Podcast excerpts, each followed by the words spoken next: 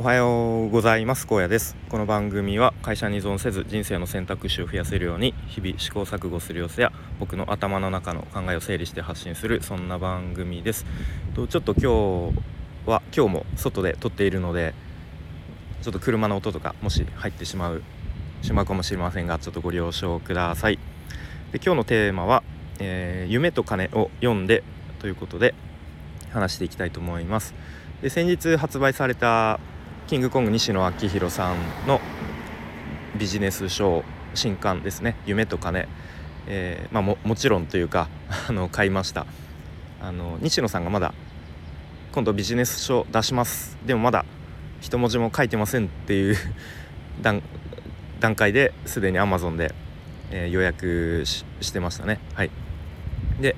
まあ、もう読んだ方いらっしゃると思いますが、まあ、僕ちょっと正直全部まだ読んでないんですが、まあ、最後の方の NFT とかのところは、まあ、割とパラパラっと見た感じなんとなく聞いたことある話かなと思ったので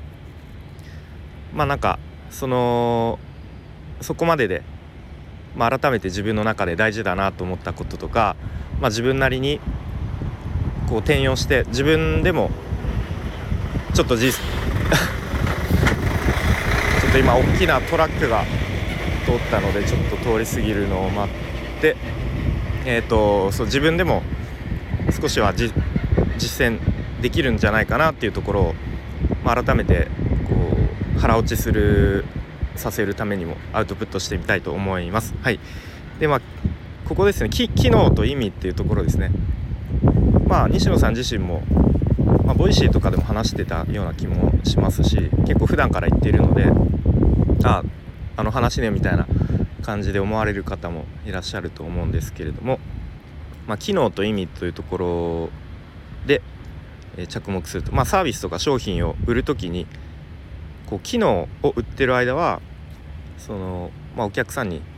高いと思わせてしまったりとか、まあ、それによってこう値下げして価格競争に巻き込まれてっていうすごくなんだろうなハードモードというか、まあ、そういう風になってしまいますと、うん、じゃあ一方で意味。意味を売るとどうなるかっていうと、まあ、値下げする必要がなくなる、まあ、すごい ざっくり言うと、うん、値下げしなくても、えー、意味を売ると値下げする必要がなくなる。でじゃあ意味を売るあ意味どうやったら意味を売ることができるかというと、まあ、顧客のファン化ということが書かれていますね。やっぱこのなんだろうな言葉選びとかすごい分かりやすくていいですよね。顧客のファン化ってすごい一発で覚えられるし、うん。まあ、そういう感じで顧客その商品商品サービスを買ってもら買ってくれる人を顧客とファンに分けた時に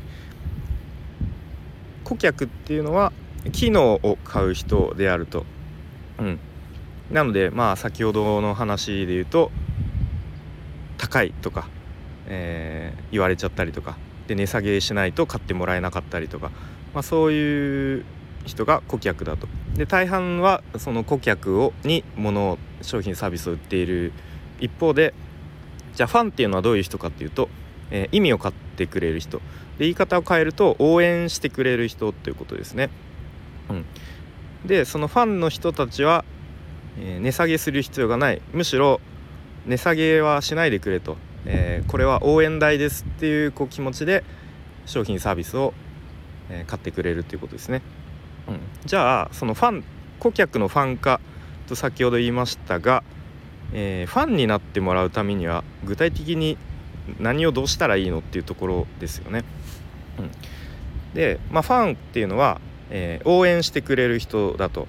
でその応援しろをこう自分でうまく設計するというか作らなきゃいけないっていうところですね。でこれもすごい分かりやすく計算式で書かれていましたが応援しろイコール目的地マイナス現在地ということですね。うん、なので、えー、まあ、目的地マイナス現在地なので常にまずは目的地をこうパシッと設定しますと。うん、でそこから現在地はここですと。それを明確にしてでその差分ですね。目的地と現在地の差分が応援しろになるっていう、まあ、そういう計算式ですね。うん、なので、まあ、常に応援、えーと、目的地と現在地を発信し続ける必要がある。発信せよということが書かれていましたね。うん。まあ、これはもう西野さん自身も、あの、実践されてますよね。もう毎日オンラインサロン、えー、 Voicy で発信し続けているで、まあ、目的地っていうのは、まあ、エンタメで世界を取るとおっしゃってますよねそこに向けてじゃあ現在地は今今現在こんなことをやっていますっていうのをもう毎日毎日、えー、いろんなこうプラットフォームで発信されているということでまあ納得感がありますね。そうでまあこれを見た時にまあじゃあ目的地マイナス現在地っていうことでなんか目的地の数値が小さいとやっぱ応援しろも少なくなっちゃうよなということを思ったのでこれで言うとやっぱ目的地が遠ければ遠いほどその数値が大きければ大きいほど応援しろは大きくなるこの式で当てはめるとそうなるのかなということを、まあ、単純に思いますね。うんまあ、なので西野さんで言うとエンタメで世界を取るってめちゃめちゃ目的地は大きいので、まあ、それで言うと応援しろも大きくなるなるほどっていう感じですね。はい、なので、まあ、僕自身も、まあ、最初このスタイフで発信し始めた時はそんななんか顧客のファン化とか全く1ミリも考えずに、あのー、まあ、ほぼ毎日配信みたいな始めましたが、まあ、改めてこの辺の、うん、応援しろ作るためにはどうしたらいいのかっていうところとかもちょっと考えつつまだあんまりそっちに縛られすぎてもちょっとこう音声の発信配信がちょっとしんどくなっちゃう気もするので、まあ、少し頭の片隅に置きつつ、うん、やっていきたいなと思いました。はい、ということで、まあ、他にもいろいろ書かれていて、まあ、コミュニティの重要性なんでコミュニティが大事なのかとかあとは不便をあえて作れみたいな。不便駅とかもすごい好きな話ですね。うん。まあ、あとはあのー、なんだスペインのスペインの酒場をこうなんだっけ？いろいろはしごしまくってでとあるおじさんに知らない工場みたいなところに連れて行かれてこう一見誘拐されたと思いきやものすごい体験が待っていたみたいな。あのスペインの